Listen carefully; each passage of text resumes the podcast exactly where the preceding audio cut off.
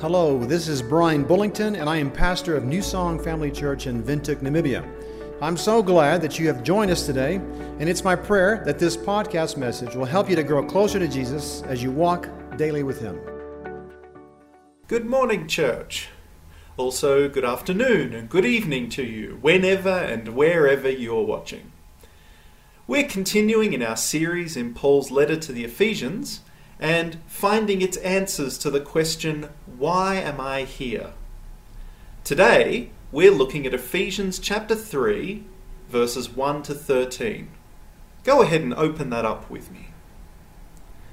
Paul is writing this letter to the church in Ephesus from his prison cell. And you might think that Paul might be asking himself, Why am I here? In prison.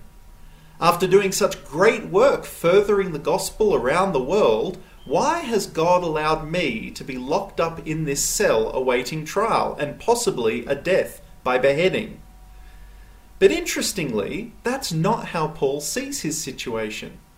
He sees his place in God's plan as being exactly where he is meant to be, to the point that he describes himself in our passage today as I, Paul, the prisoner of Christ Jesus. Not prisoner of the Romans, not prisoner of the church's enemies, but prisoner of Christ Jesus. Paul adopts that as part of his job title. It's not the job he planned out his life for, but it's the job that God called him into. And Paul is obviously very excited about it. He's so excited that when he starts this passage, He's about to go into prayer for the Ephesians.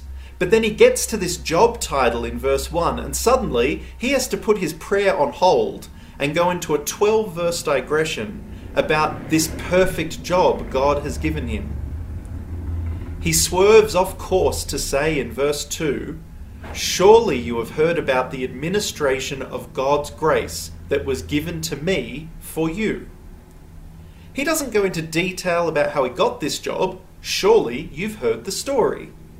Now, we know Paul's story from the book of Acts the story of a man trained as a Pharisee, eager to serve the God of Israel by persecuting this new heretical church that worships some guy called Jesus as the Messiah.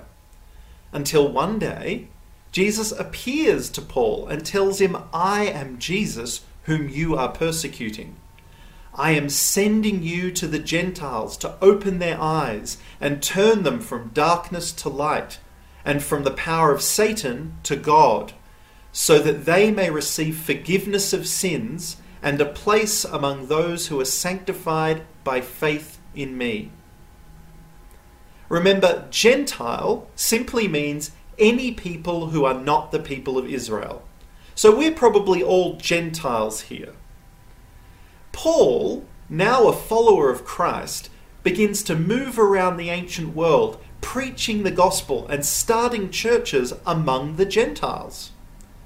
This job gets him so much hate from Jews and Gentiles that people start riots. They create plots to kill Paul until he ends up in a prison in Rome writing this letter. This is what Paul means when he gives himself the job title, the prisoner of Christ Jesus for the sake of you Gentiles.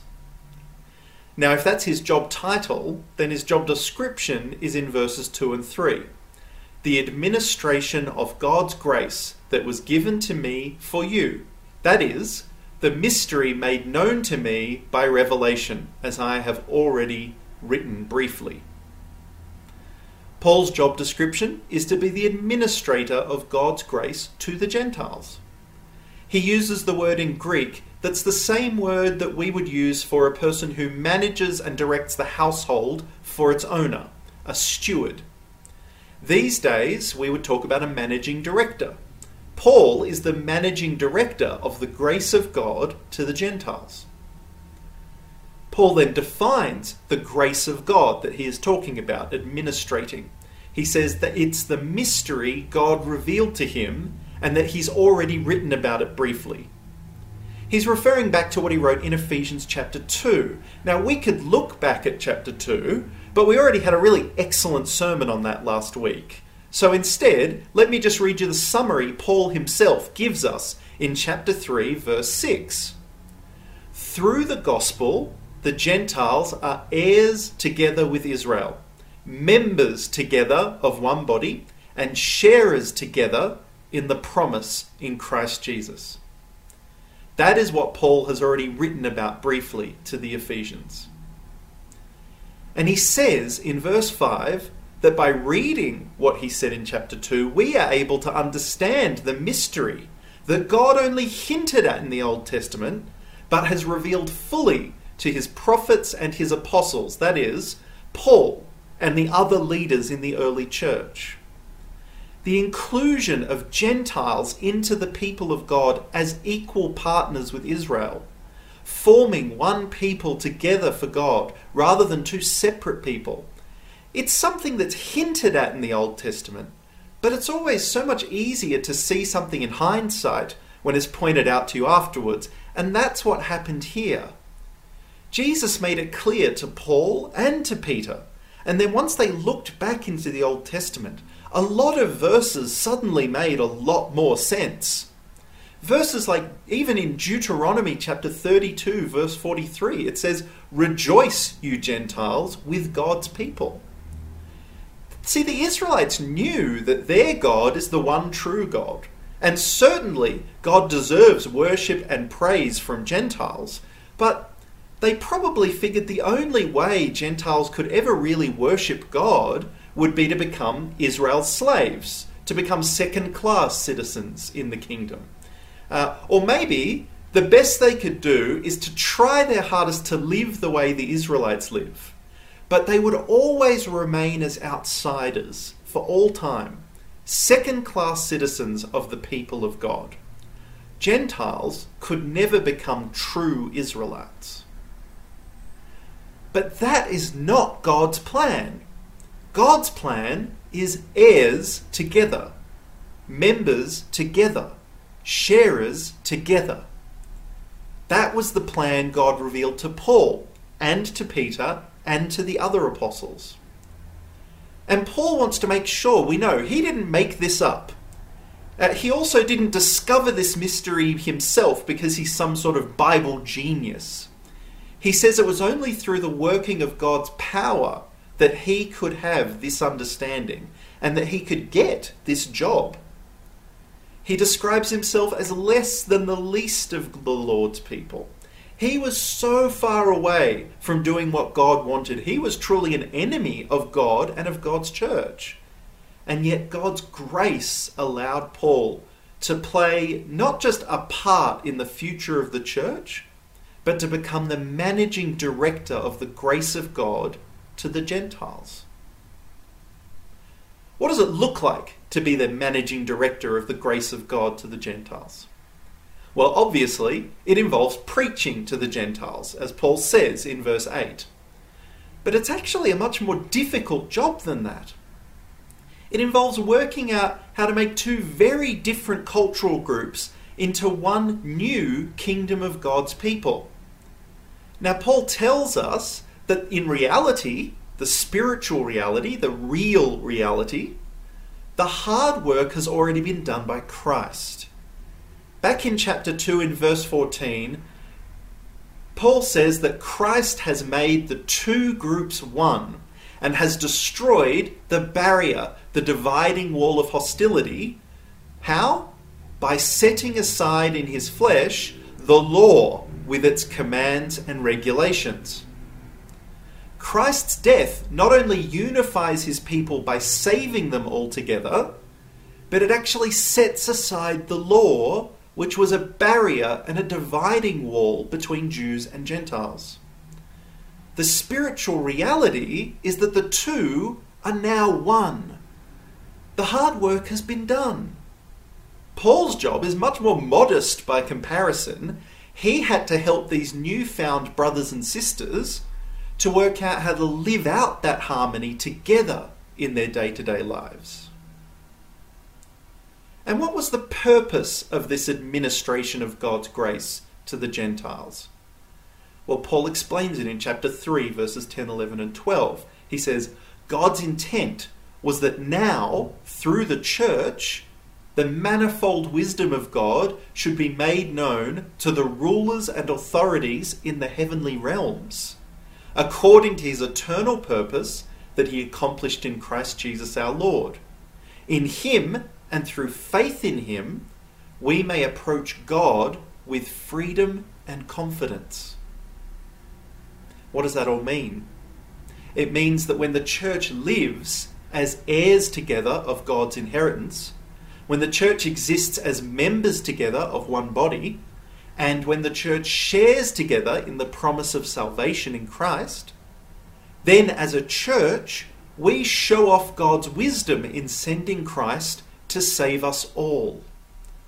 In fact, the church, being unified this way, being able to overcome the dividing wall that existed between Jews and Gentiles in the past, shows off Christ's saving power so strongly that it isn't just a message to those around us in our lives, it shows God's wisdom to the spiritual powers that stand against him.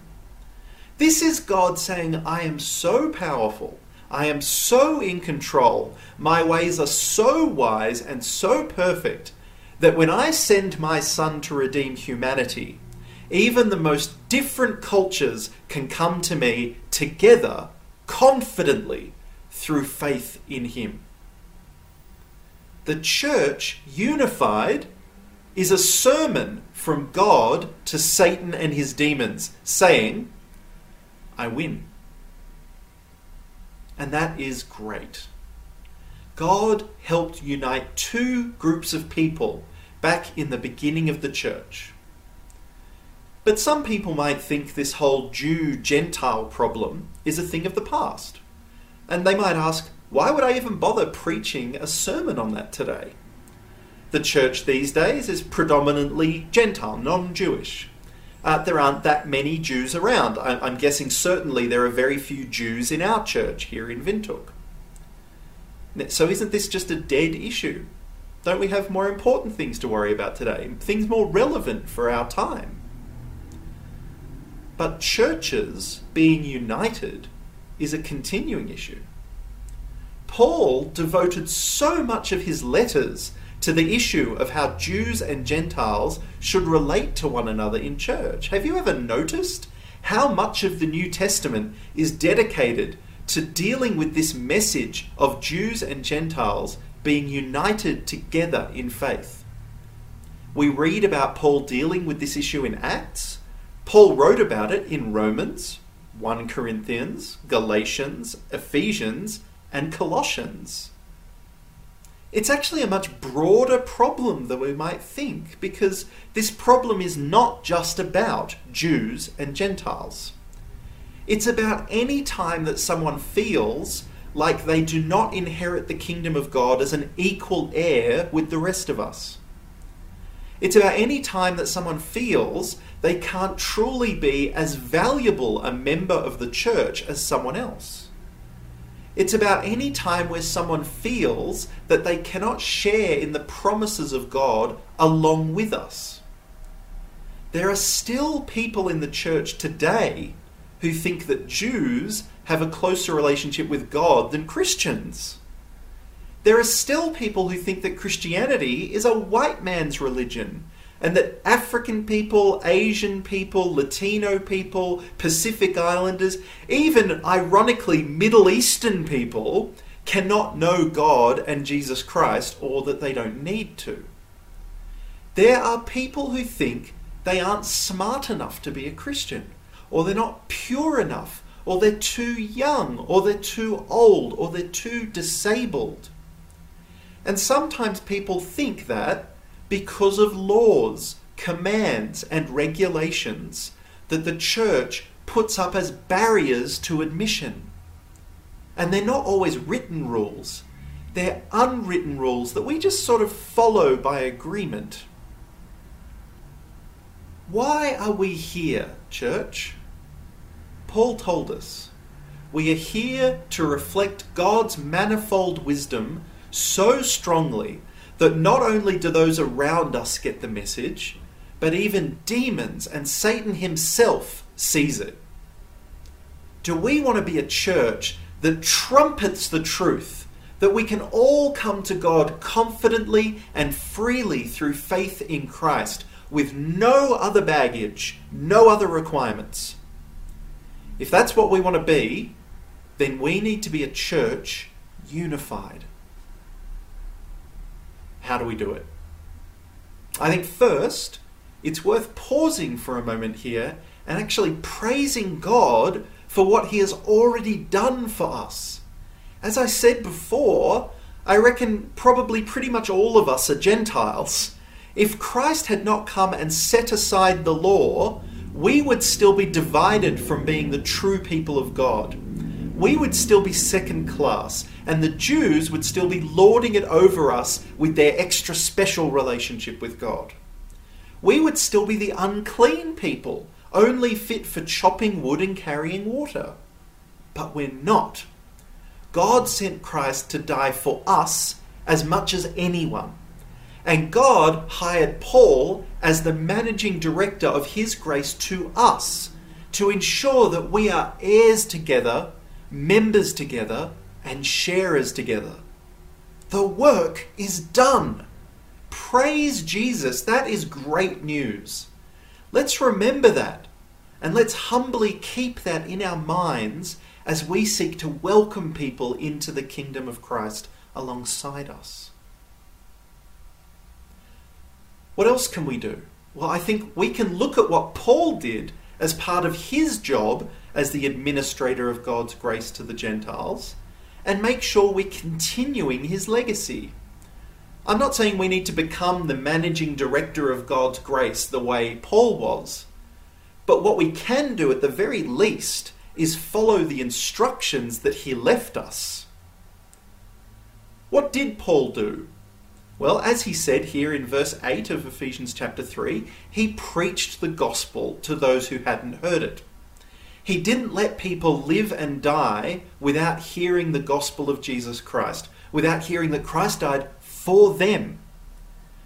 We should also make sure that we're not discriminating in who hears the gospel, because the gospel is everyone's.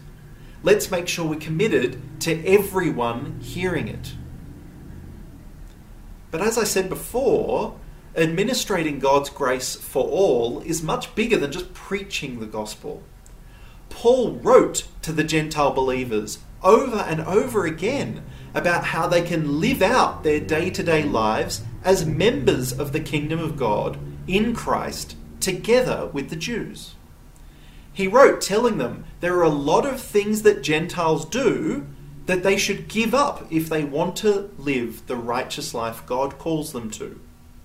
So, for instance, in Ephesians chapter 4, Paul will tell his readers they must no longer live as the Gentiles do in the futility of their thinking. There were things that the Gentiles were doing and thinking as part of their cultural heritage which were totally inappropriate for God's people to be doing. Things like indulging in impurity and being full of greed. We need to continue telling new Christians that they need to change their lives they don't need to change to become acceptable to God, but they need to reflect the reality of their new heavenly citizenship. The truth is, most people in the world grow up without Christian parents, without Christian role models, and without a Christian culture showing them how they should view the world. These people need to hear the gospel. And when they respond they need to learn how God wants His people to live.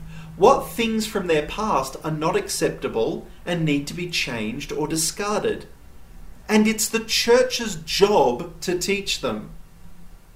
Greed and impurity are still as wrong as they were when Paul wrote this letter. But today, in this world, they're the norm.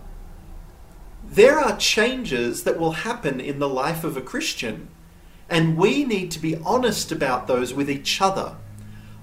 But we should not hold up these changes as a bar preventing people from coming to know Christ. You know, you must be this holy to enter church. It shouldn't be like that. Repentance and faith are all anyone needs. But we have to be able to help those who do repent and do have faith to live out the life God wants for them to live. Now, Paul also wrote other things to Gentiles because the Gentiles were doing things that actually weren't a problem for the faith, but they were offending their Jewish brothers and sisters. So, this was things like they were eating food that had been sacrificed to idols, or they were eating blood or the meat of strangled animals. Uh, there's nothing sinful or unrighteous about eating these things. Under the new covenant, we're told all food is clean. But the Jews had been avoiding eating blood, for example, in accordance with the law for over a thousand years. Now, as Paul said, Christ came to set aside the law because the law is a barrier between Jews and Gentiles. But for a time, the church had some rules to follow for the sake of its weaker members to ensure that these practices did not make them stumble in their newfound faith in Christ. At the same time, the church strove to strengthen its members so that these activities became more normal. And we see this happen in the church today as well. Probably not so much with food, but certainly with new things new technologies, new music, new leadership practices, new forms of entertainment, new fashion, new moral questions. Churches and their members can be a pretty conservative bunch, and they can get easily offended by things that new or young Christians see no problem with, and that on reflection are actually not spiritually problematic. Uh, back in the days of my grandparents, I've been told that if you went to church, you didn't go to see movies. Movies were of the devil, uh, and you didn't go dancing. Uh, dancing was was not a Christian thing to do. But obviously, cultural practices change, and, and their attitudes towards things change. Uh, we see cultural practices of some groups that are disparaged in church but not because they're against God, it's because people from other cultures in church just don't like them. If we as a church are going to properly administer God's grace to each other, we need to follow Paul's instructions, and that is we request those who are stronger in the faith and able to accept these new harmless things, not to harm the weaker members of our congregation by flaunting their freedom for a time. And at the same time, we work with those weaker members of the church to help them realize their issues are not biblical. They're merely cultural or traditional or sometimes simply personal. But it is so vital that we do both of these. I have seen too many churches that ban activities or objects or practices saying that it's to protect their weaker members, but never calling those people weak, never encouraging the weak to become stronger in their faith and to accept these differences. And this eventually puts the weak in charge of the church. Churches led by those who are weak in the faith become weaker and weaker until they shrivel up and they die. Now, another part of Paul's job as administrator to the grace of the Gentiles was his fight against the circumcision group in the early church. Now, we read about them in Acts and Galatians, uh, even in Ephesians. These people, they're Jews who wanted the Gentiles to focus on following the rules of circumcision and food and cleansing from the Old Testament. But one of those rules of cleansing was that you couldn't hang out with Gentiles. The Gentile Christians might have been born again, but they weren't born again Jewish. The circumcision group wanted Gentile believers to be forever second class. We read in Galatians that even the Apostle Peter fell for this scam, and he stopped eating and fellowshipping with his fellow Christians simply because they were not Jews. That's how pervasive and destructive this teaching was. And that's why Paul makes it clear how Christ has destroyed the dividing wall. And he did it by setting aside the law. The Old Testament law is fulfilled in Christ.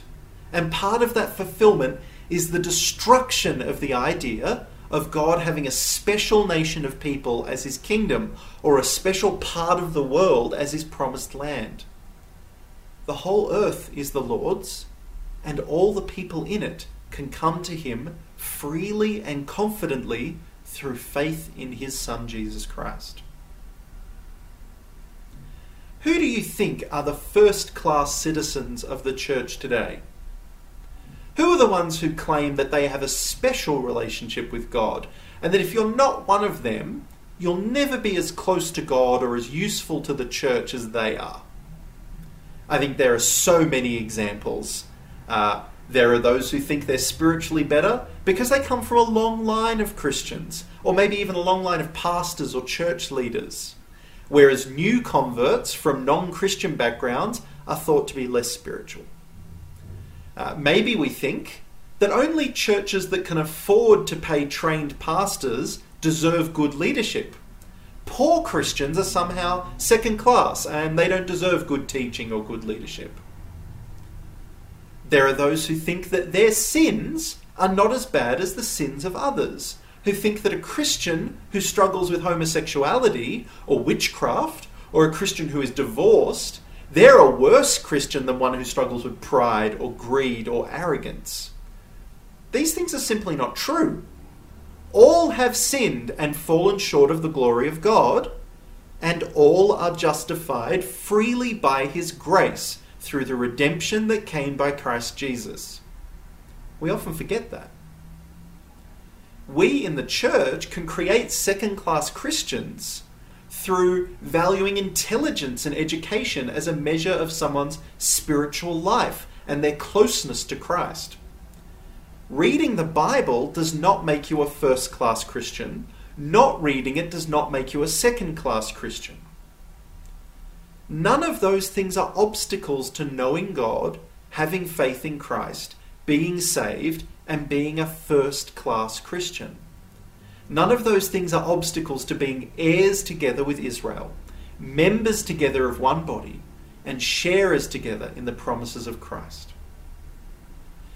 If you trust in the promises of Christ for your salvation and your future, then you share in those promises just as much as I do.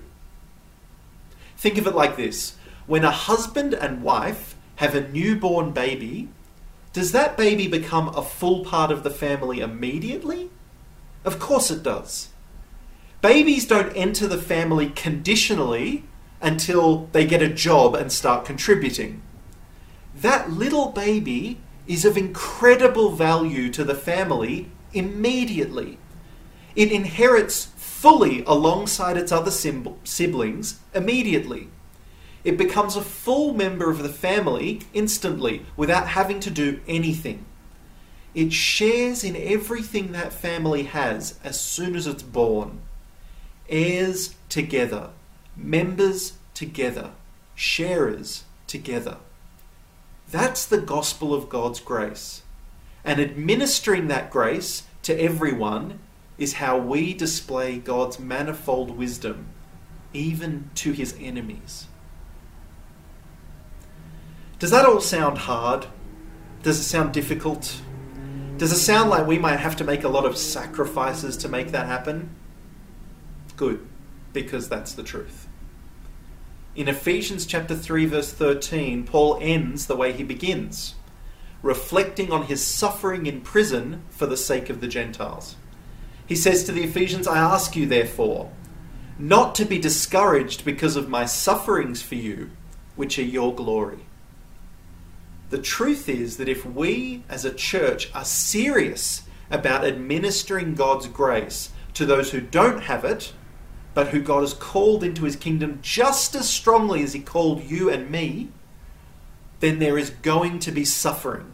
It's going to be costly. It's going to mean helping each other give things up that our cultures tell us are normal. It's going to mean giving up some freedom we have in Christ to help the weak in faith become stronger. And it's going to mean humbling ourselves in order to exalt those who we have looked down on. We came to this book of Ephesians asking the question, Why am I here? And the answer for the church is, We are here to suffer for our brothers and sisters in Christ, for their glory, so that we can be heirs together, members together, and sharers together. This is Rico Veka, and I am also a pastor at New Song Family Church. I want to thank you for listening to this message today, and it is my hope that you will join us again for another New Song Family Church podcast.